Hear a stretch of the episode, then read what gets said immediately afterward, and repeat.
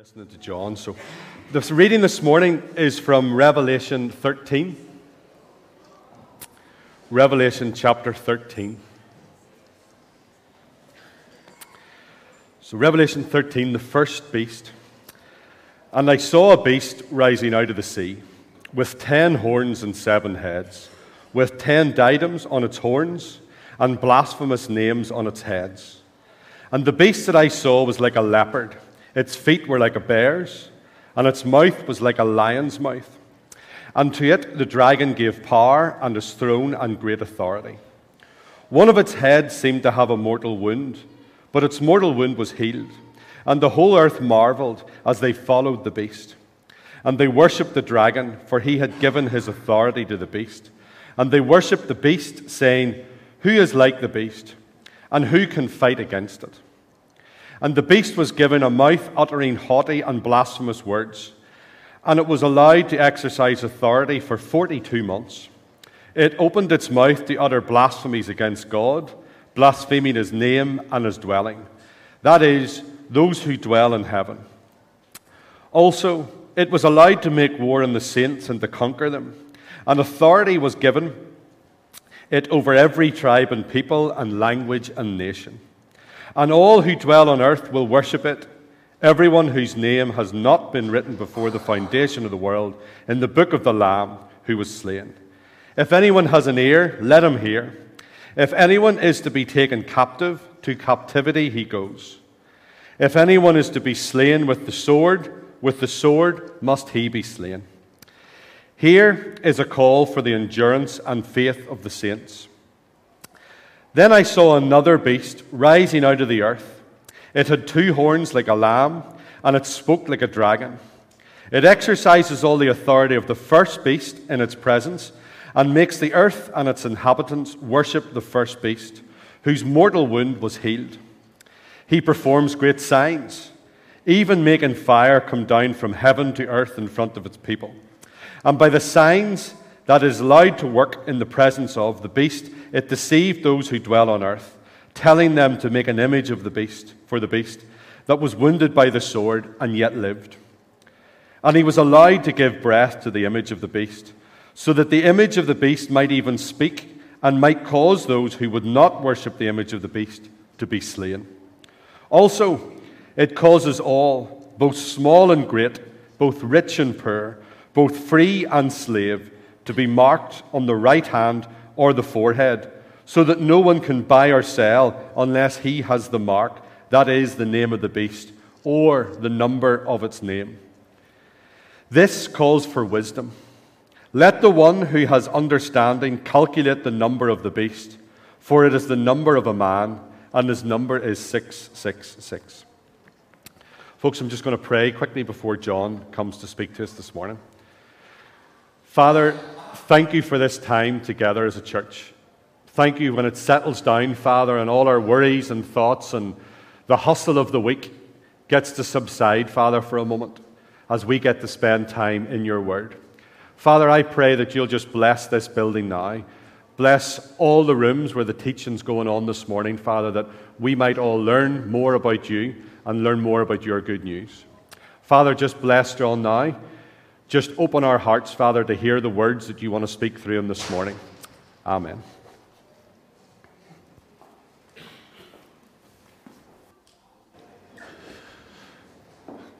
Morning again, folks. Uh, let me ask you a question as we begin. Who in here watches the likes of Harry Potter or Lords of the, Lord of the Rings? Who watches that stuff? Right, you're the people I avoid. Okay. Uh, no. Just calling out there so I, could, so I could identify you, stay away from you. I don't, right? I've never have, I've never really, the only really thing I ever got into, even remotely like that, was Star Wars back in the day. Loved a wee bit of Star Wars back in the day. Why are you shaking your head at me as if I'm strange? Uh, but, no, don't really get into the Harry Potter stuff, don't really get into the Lord of the Rings stuff. Maybe should at some time. But what we have here in Revelation thirteen is literally, I imagine, because I haven't really watched it, but I imagine it's like something out of those movies. It's very visual, it's very animated, uh, we see a lot of things going on this morning, uh, and so there's a lot to cover in Revelation thirteen. Last week we saw really particularly Revelation twelve, focused in on Satan himself. We saw that Satan is dangerous. He's the deceiver. He's the accuser. Uh, and when he fails to deceive or accuse and be effective in that, he goes in a different direction. He takes on a different tact. But we were reminded that we fight him, we resist him, we can overcome him. And the way we do that is through the blood of the Lamb.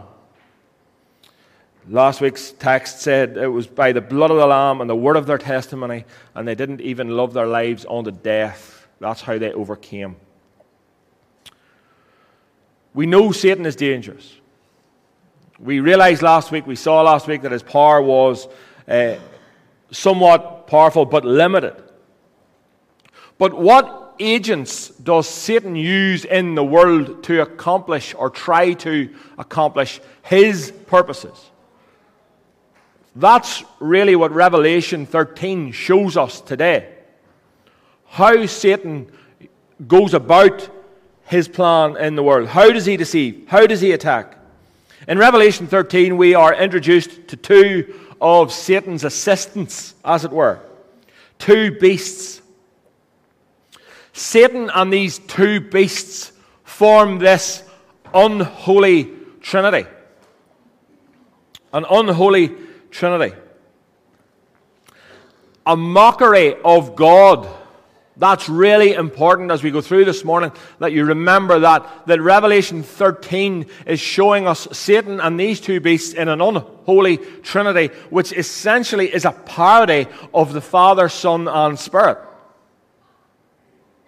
It's a mockery of the, the Trinity. And these two assistants do Satan's work for him on the earth. And understanding what they represent is massively important for us if we are to fight Satan and his assistants in an effective manner. We need to understand who these two beasts represent, what they represent, to help us fight against him. And once again, in chapter thirteen, we will see that Satan's success has some success, but his success is limited. Once again, we'll see that Satan and these two assistants have power, and they are dangerous. And once again, we will see that they have some success on the earth. But here's what we need to realize before we even get into the text this morning. Jesus said this for the church. In this world, you will have trouble, but take heart. I have overcome the world. And at the end of today's chapter, we'll see a call. We'll see a call for faith. We will see a call for endurance. And it's in the context of Jesus having overcome the world that we, we exercise those things, faith and endurance. And so today, what we're going to do is literally we're going to look at the first beast, we're going to look at the application on the first beast, we're going to look at the second beast, and then we're going to look at how we overcome. So let's jump into the text today. The first beast, and my title if you're a note taker, the first beast is a political animal.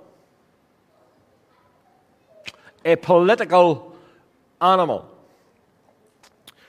Really important that we see the connection here between Daniel and Revelation in the Old, uh, Daniel in the Old Testament and Revelation in the New. The first beast comes out of the sea like a dragon in chapter twelve. It has ten horns, seven or chapter thirteen, ten horns and seven heads. The beast is like a leopard, but it has the feet of a bear and the mouth like a lion's. This beast. What, what, what we're seeing here is an amalgamation of the four beasts recorded in Daniel chapter seven.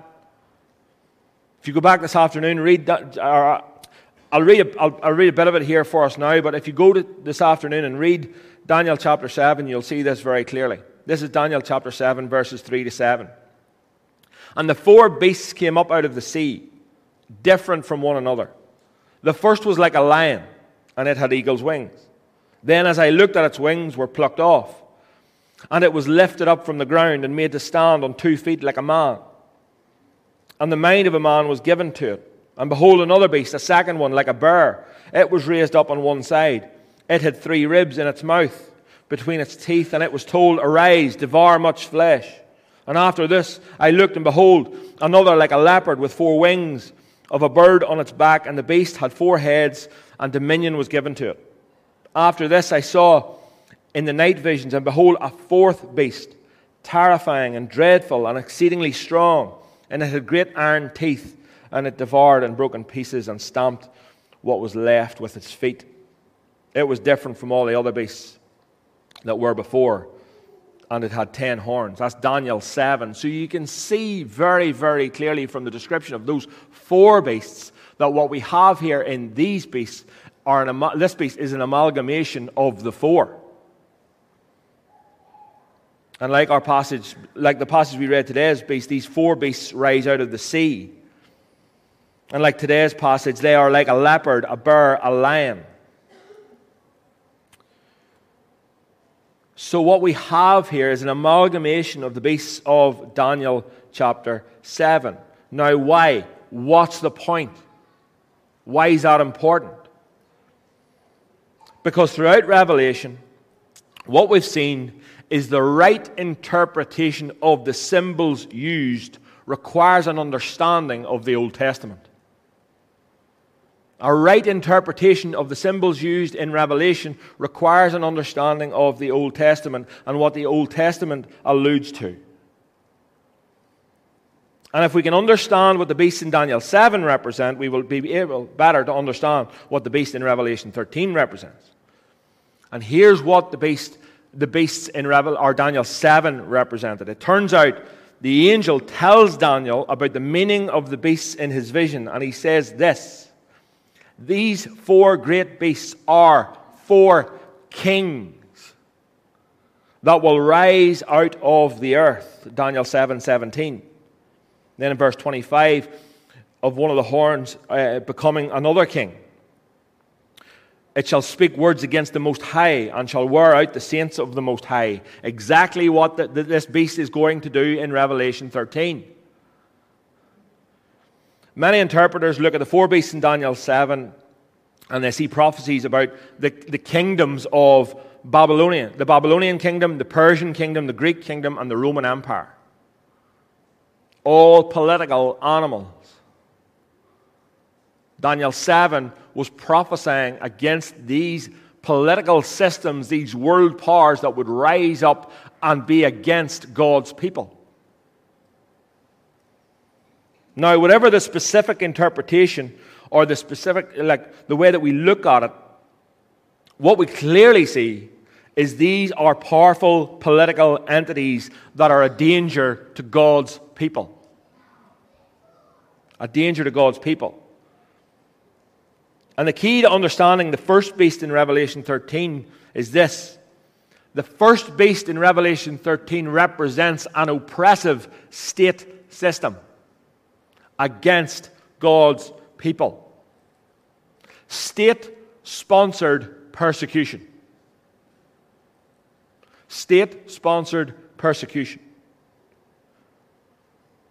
Now, if we develop this a little bit further, we can see it's very similar. In Revelation thirteen, verse four, it says, Who is like the beast, and who can fight against it? It's very similar to Nebuchadnezzar's question to Shadrach, Meshach, and Abednego. Uh, what God will be able to rescue out of my hands? Same question. Who, who is this beast, and who can fight against it? Who can take it out? In verse six, this beast uses its, its platform to blaspheme God and also blaspheme God's people. Now, what we know about, I would imagine if I was to ask you what blasphemy was, you would be able to tell me. Blasphemy is, is literally uh, saying wrong about God. That's what, what blasphemy essentially is. And we think of it in that terms. We think of it, when you hear the words blasphemy, you automatically think it's against God. But in, in Greek, actually, the word blasphemy can be used against people as well. And so when, when this beast appears, he's going to blaspheme God, but he's also going to blaspheme God's people. And what does that mean? He's going to slander them. He's going to say false things about them. He's going to accuse them. He's going to do whatever he needs to do to wipe out God's people from the earth. The beast makes war on God's people. And so we see this political animal. Now, how do we apply this to today? How do we, as I say, Revelation begins with a statement that says it will, there will be a blessing for those who read the book. That means there will be a blessing for the first readers, the blessings for whoever throughout history, and blessings for us today. How do we find blessing? How do we find application in the book today? How do we find application here in Revelation thirteen? Right. John, you have always preached. That's what you're thinking, is it? I don't know. Maybe it's not. John, you have always taught us, and you've always preached that we are to submit to our government. Yes? It says that in Romans. Literally says, I didn't make it up like. It says it in Romans. Right? We are to submit to the governing authorities that are above us, right? The Bible is very clear. But, but, and even, we are submit sometimes to bad government. Winston Churchill once said, democracy is, a, is the worst form of government except for all those other forms that have been tried from time to time. Every government has its problems. Every government is tempted to exert more power and more control over the minds and hearts of the citizens than they should. And that's even today. And for the most part, we are to submit to that. For the most part.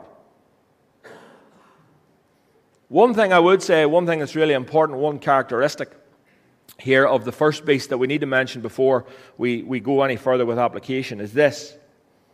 It is a parody of Jesus himself. Look at what it says.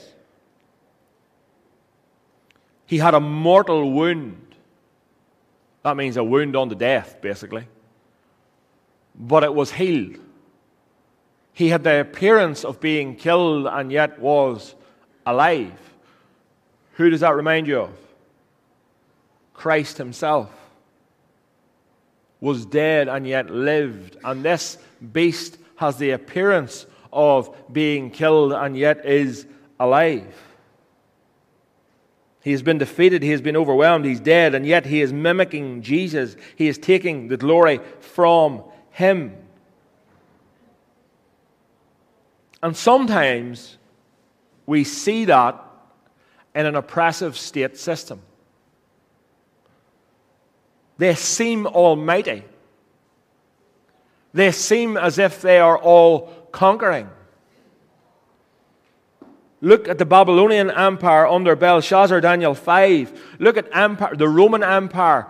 Look at the uh, Soviet Union. Not that terrible long ago, they looked as if they would never fall. They looked as if they were all conquering. And yet they fell. They fell. And so what we see of this first beast is this. One of Satan's allies is the power of the state used against God's people. State oppression, state-sponsored persecution. And some will follow that beast and go along with that. It continues today, and it will continue to the end. And by showing this, showing us this, John is ultimately asking the question for us as believers, where does your, where does your allegiance lie? Where does your allegiance lie? Is it Christ, or is it with the state? Because the reality is you can't have both. You can't have both. Christ demands our full allegiance. Again, a quote from Nancy Guthrie in her book Blessed on Revelation. She says this: "We want to think we can have a consuming loyalty for our country or party or tribe while maintaining our supreme loyalty to Christ, but we can't. Either we follow the Lamb wherever he goes, or we end up following the beast." Now, doesn't take a rocket scientist to work out, if we were to look at our context in Northern Ireland, how that plays out. We have organizations, we have systems that claim allegiance and loyalty to both God and God and. That cannot be. It cannot be. Let me go one step further, just in case you're wondering. For God and Ulster is not a thing.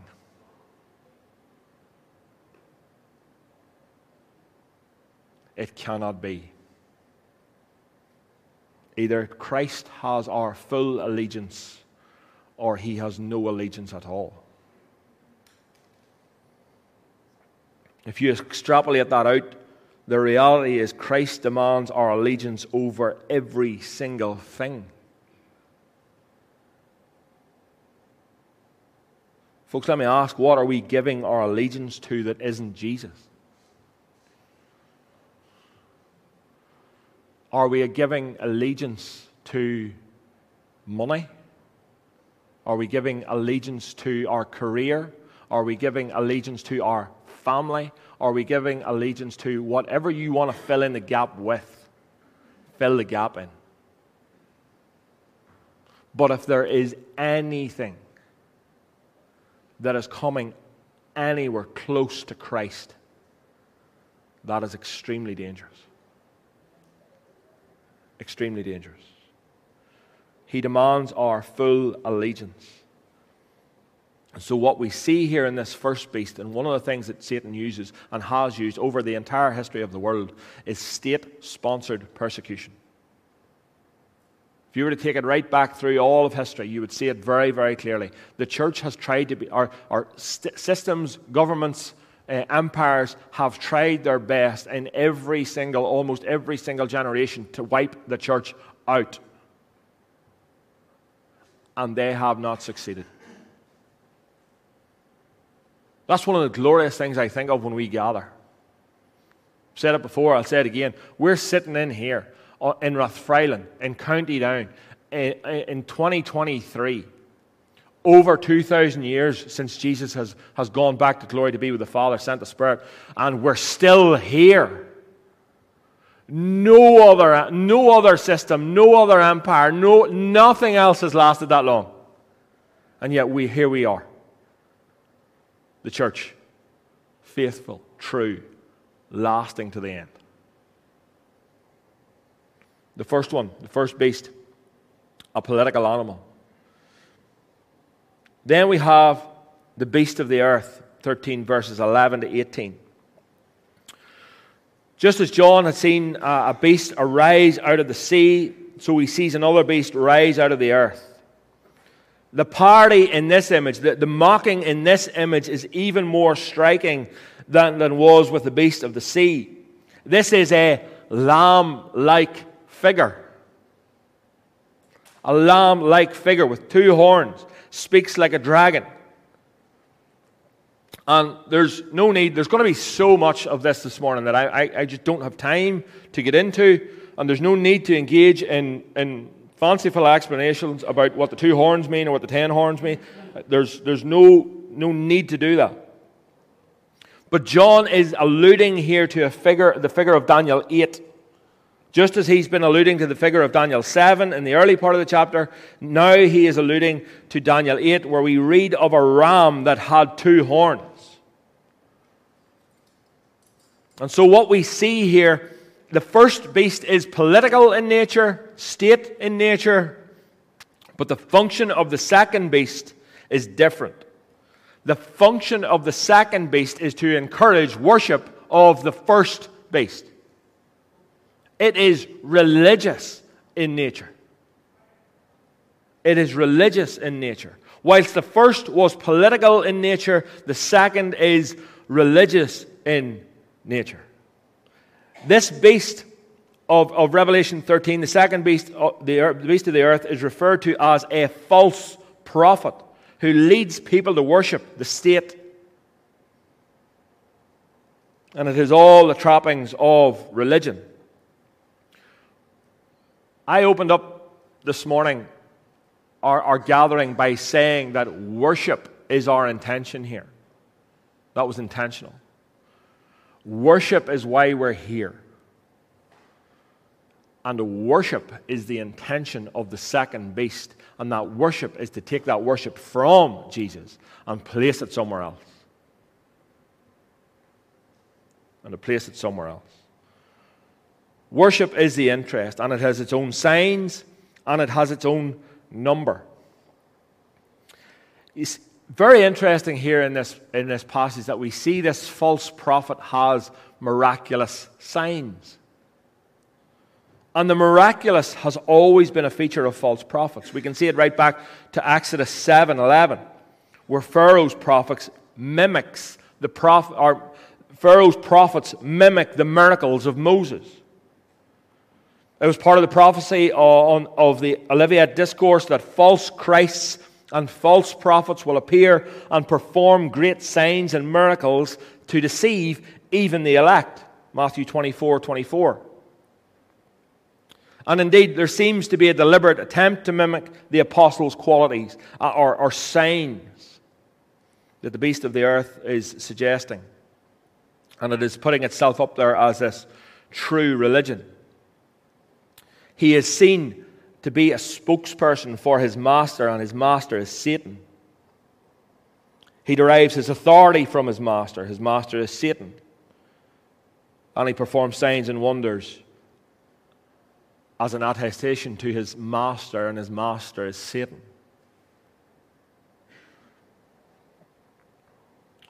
What is sure here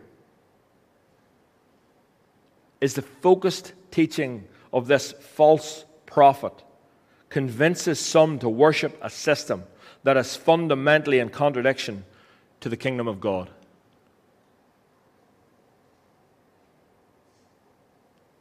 A false prophet who leads people astray,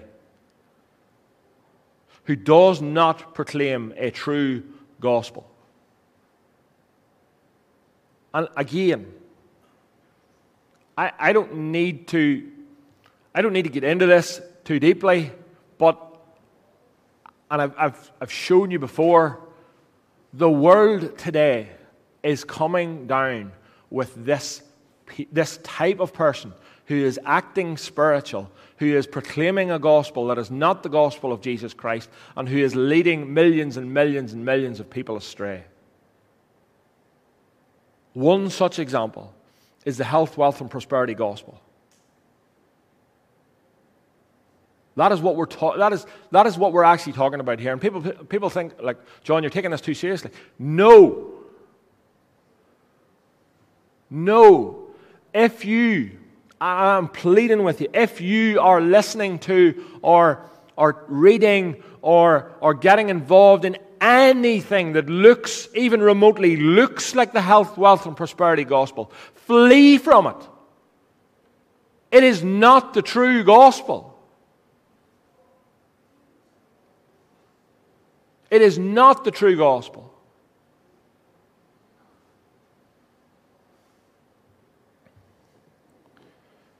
Be very careful, folks. Be very careful what you listen to, who you read. If you're in any doubt, if you are in any doubt, talk to me. Ask me. Ask me my opinion on, on who you're reading, who you're listening to. Talk to the elders. They will guide you in the right direction. But there is so much stuff out there at the minute that is just, it's, it's, it's so close, but it's so far away. Be careful. The second beast is religious in nature. Its, its, its aim is worship, but its aim is to take true worship off King Jesus and place it on something else. A health, wealth, and prosperity gospel is not worshiping Jesus. It is worshiping those three things that I just mentioned. That's the focus. That's the goal. Be very, very careful. And it does these signs and these wonders to trick the people of God into following it. So, what we have in Revelation thirteen, the first beast, a state-sponsored persecution of the church. Revelation tells us to be discerning. I'm going to get into this in a moment about how we overcome these things and how we see these things. But it tells us to be discerning. We, as we move into the next ten years, will have to be very, very discerning as to what is from God and what is from Satan. And what we will have to do is stand on what God says on a multitude of issues. We will need to take the Bible as true. We will need to believe it, and we will need to stand on it. And here's the reality. This is the direction we're going. And I have no doubt about this. If you stand on the Word of God and profess the Word of God and be clear on the Word of God, you may well end up in prison in the next ten to fifteen years. That's where we're heading. You up for that? Carly, not so much, maybe. Carly, me and you get we'll we'll be, we'll be all right. We'll get in a good wing. Sometimes I think it would. Sometimes I think it wouldn't be that bad, you know. Now, honestly, this is away from the notes. I'm, I'm away. Uh, like, what do you do? Like all day, you go to the gym, do a bit of cycling. Yeah, dead on. Sounds all right. No, it is serious. That's where we're going. If you make a profession of faith in your workplace and you speak out for King Jesus, you may well end up being prosecuted for that. Are we prepared for that? That will be state-sponsored persecution of the church. Trust me, we're not within a hound's gowl of it yet. A hound's gowl? Right, let me explain. I see some confusion. Or... Right, a hound's gowl, this is not the text, but this may come up in John's quiz tonight for the young people, just saying. Right, a hound's gowl, or a bagel's gowl, as some put it. Uh, if you hear a hound gowling, right, it is the distance which you can hear the hound gowling. You're not within that distance. It's a metaphor, all right? Some of you look still confused. If you hear a hound gowling and you're within the distance where you can hear it, that's the distance, right? We're not within that.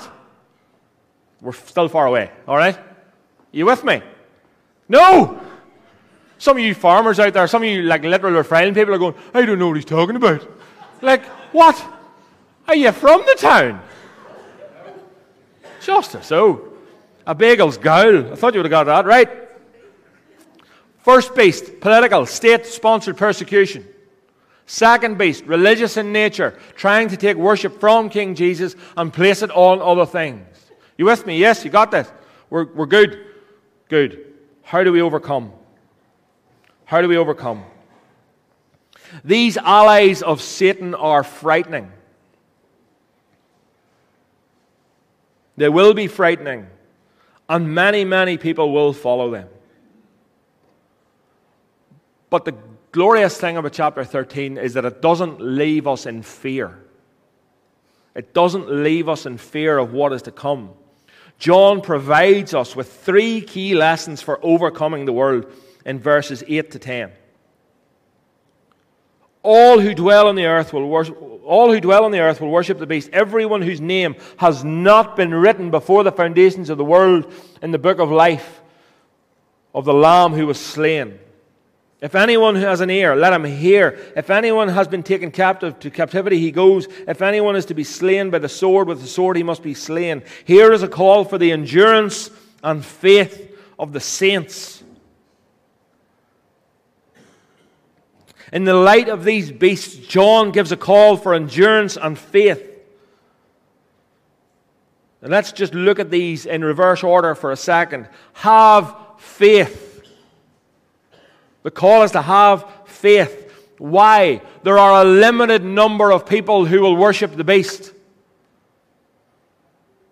Those whose names were not written in the book of life before the foundations of the earth. The elect are secure. Amen?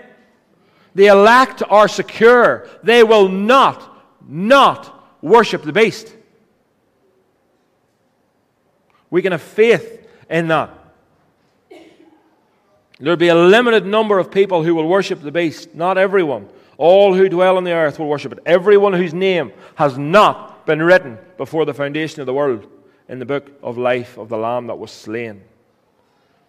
Many will worship it, but God's elect will never, ever fall for worship of the beast. Satan. Be encouraged by this this morning, folks. If you're in Christ, Satan cannot ultimately harm God's elect. Fact. Ultimately harm God's elect. That was the confidence. I mentioned it earlier. That was the confidence of Shadrach, Meshach, and Abednego.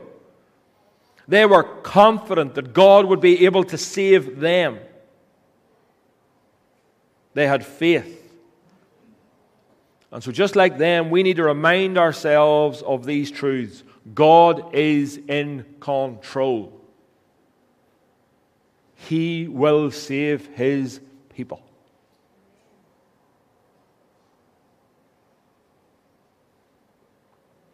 To compromise in order to save your life, or to save your job, or to save your reputation, is to deny His power, His beauty, and His sufficiency. And if we do that, I doubt that we are even part of the elect to begin with. In fifteen forty-three, Martin Luther wrote these words to a letter, uh, wrote these words in a letter to a friend who was worried about persecution by the king. It's an interesting phrase that Martin Luther uses to describe the, the king. Wait to hear this. Why do you fear and worry? Be of good courage. Let your heart be strengthened. Do not overestimate that water bag. That's what Martin Luther called the king. I'm going to use that. Water bag, who does not know whether tomorrow he, he is to, so what tomorrow brings. Do not overestimate that water bag who does not, does not know what tomorrow brings. Awesome. Have faith in a God who is in control. First thing, have faith. Second thing, endure. Verse ten, here's the call for the endurance of the saints. Why?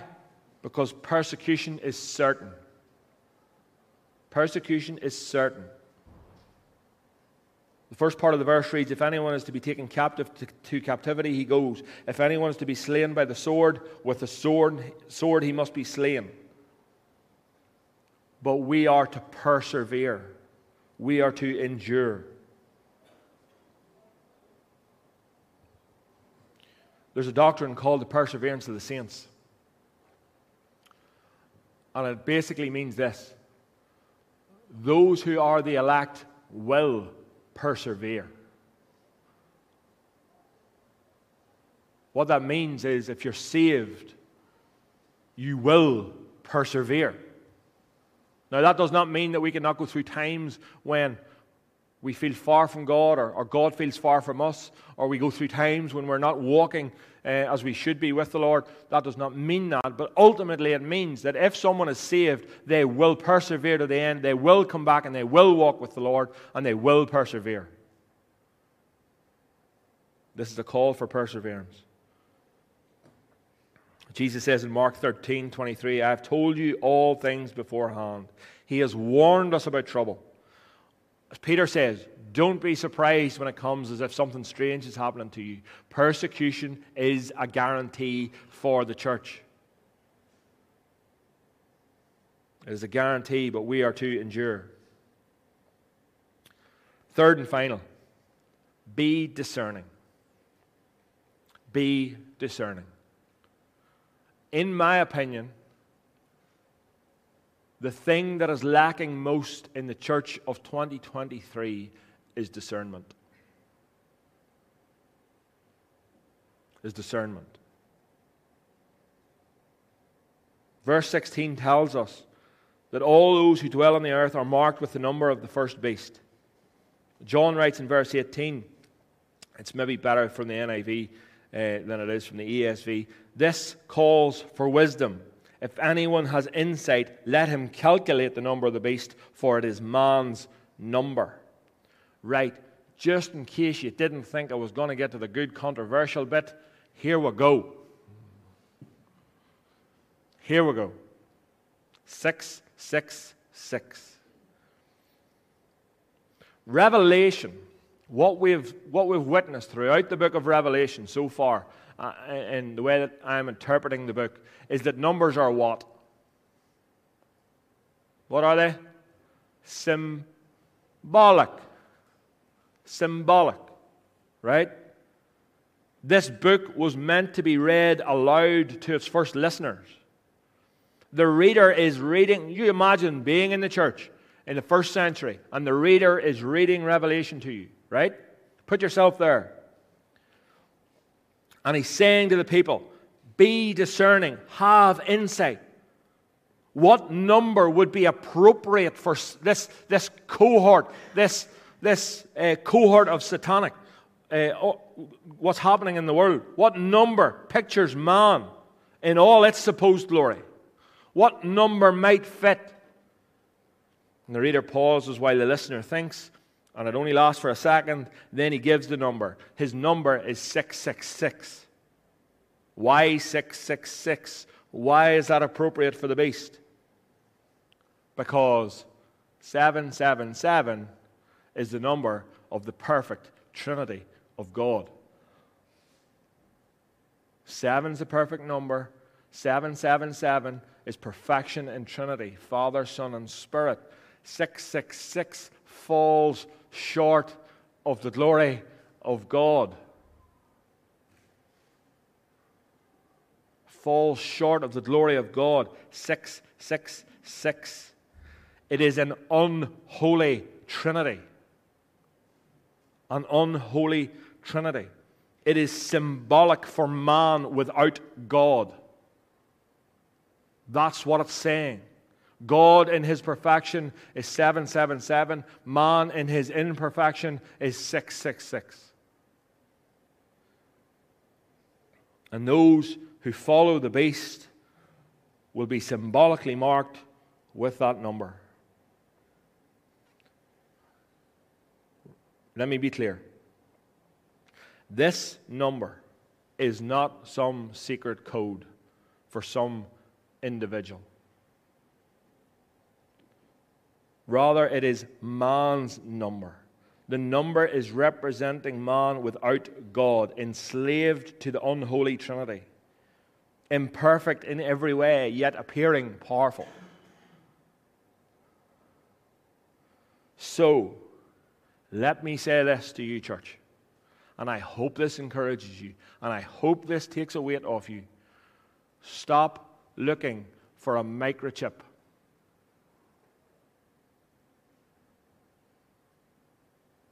Or a vaccine.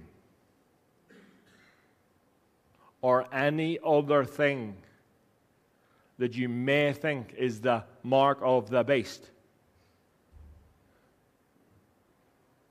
It is symbolic for man. All right? Are we clear? Yeah? Are you with me?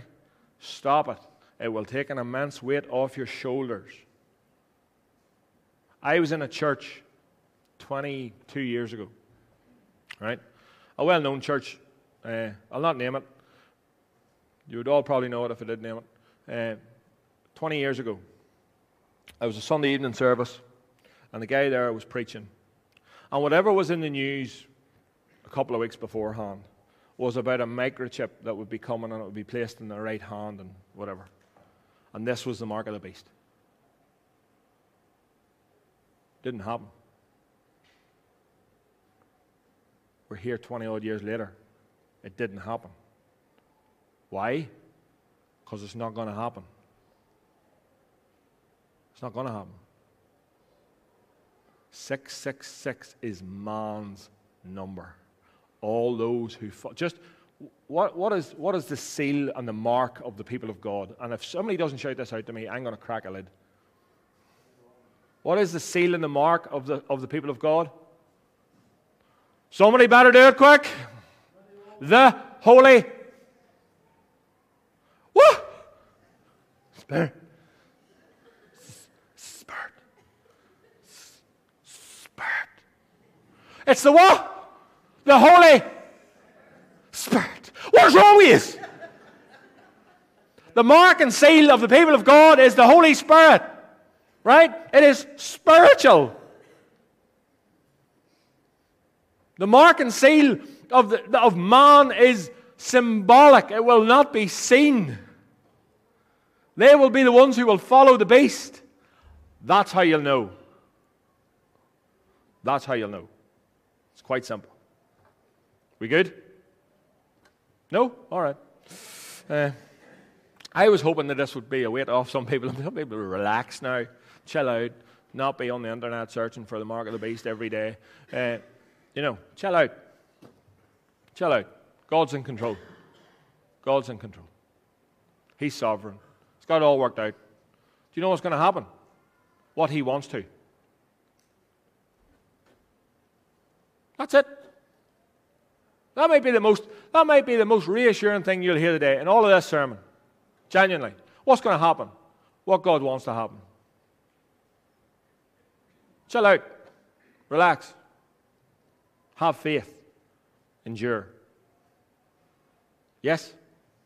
Amen. First beast, political in nature. State-sponsored persecution of the church. Second beast, religious in nature. Tearing, taking our worship from Jesus, placing it somewhere else. How we overcome? We have faith. We endure to the end. Amen. Let me pray.